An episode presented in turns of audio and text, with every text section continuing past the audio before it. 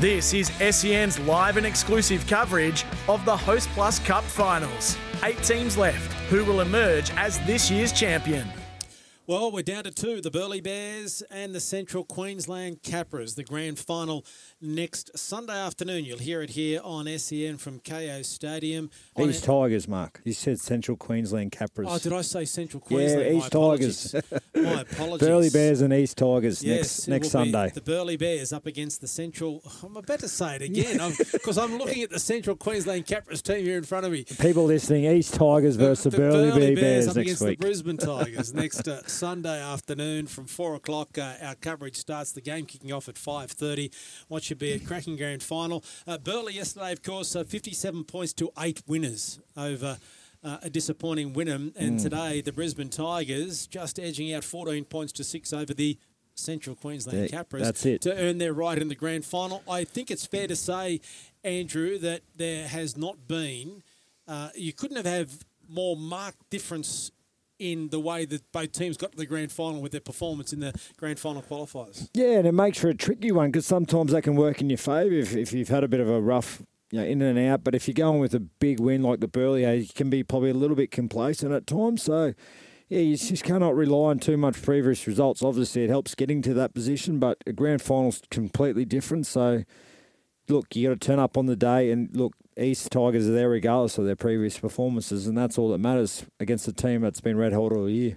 From their performance today, what disappointed you the most about the Tigers? Oh, they just lack of discipline. Um, you know, the kick selection. You know, just building into their game rather than forcing the passes, and they just look like both sides were guilty of it, let giving each other legs up from their own own own end, and they they just can't do it in a big game, grand final against Burleigh. Like they could honestly run in a lot more points than what obviously the Capras did today. That was only six points, but they could put a big score on them if they're not careful.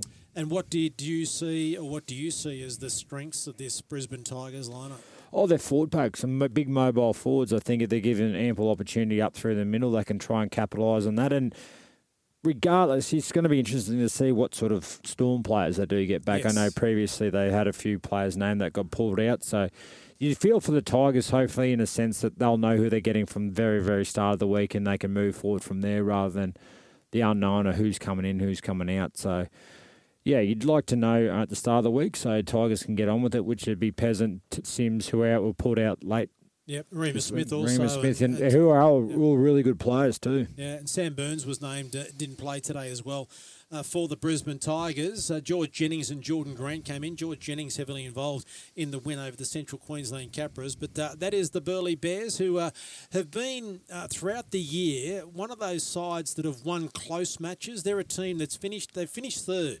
So they're not a you know a Mickey Mouse team, but they have got a lot of close wins. Uh, so that will hold them in good stead uh, with the nerves around a grand final. Then we take on the Burleigh Bears side, which has been at the the top of the table uh, for most of the year, um, and very impressive in their fifty-seven to eight win over the Wynnum Manly Seagulls. Yeah, certainly right. But what I like most about the Burleigh Bears is Tyrone Roberts. He's a he's an experienced half. He'll know when to kick and just settle the troops down. I don't think, you know, looking at today's game, the Tigers just have that at the moment. Obviously, Reece, Riley Jacks has played a fair bit of um, you know football, but in terms of experience, Tyrone Roberts in the NRL, he knows how to win those big games and kick his team to victory. And look, especially their outside backs, there's some exciting players within this young, you know, I guess Titans top 30 players that come back and play for Burleigh and you throw in big Ken Maumalo as well. There's some yeah, good balance of squad there. Yeah, Keano Kini, a key player. But then, then there's these players that aren't, uh, you know, Titans signed players that, that are a key as well. Sam Costa at lock forward for the Burleigh Bears for me is a key player. So too their half Guy Hamilton, Tyrone Roberts. Uh, the experience he's had playing for the Broncos and winning premierships with Norths. Uh, so and Pat Politoni at hooker. Uh, those Yeah, key, he's another one exactly yeah. right. Yeah, that's a fair point. And Guy Hamilton, he's been around for a while as well, so he's another guy that's had plenty of um, you know, host cup, cup um, you know, experience. So. Look, they're gonna East are gonna need a big, big performance there. Any chance of beating the Burleigh Bears? Yeah, and added to that, a little bit of extra um, incentive for the Burleigh Bears because their relationship with the Titans finishes at the end of this season. The Titans uh, is no more longer their feeder club. The Brisbane Broncos will be their feeder club next year. So that means players like Keano Kini, Tony Francis, Ken Maumalo, Isaac Fasuamala Jacob Alick, uh, to name but a few, mm.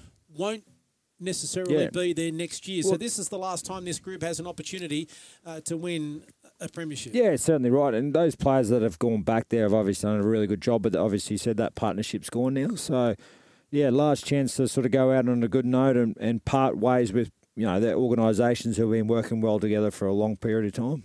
A tip. Early oh, I think just Burleigh Bears. I think they're too strong. They've been strong all year.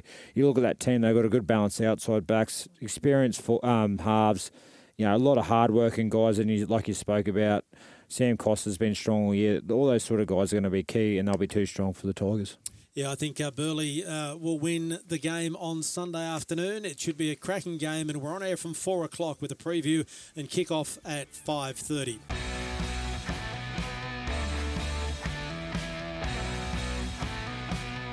This is SEN's live and exclusive coverage of the Hostplus Cup finals. Eight teams left. Who will emerge as this year's champion?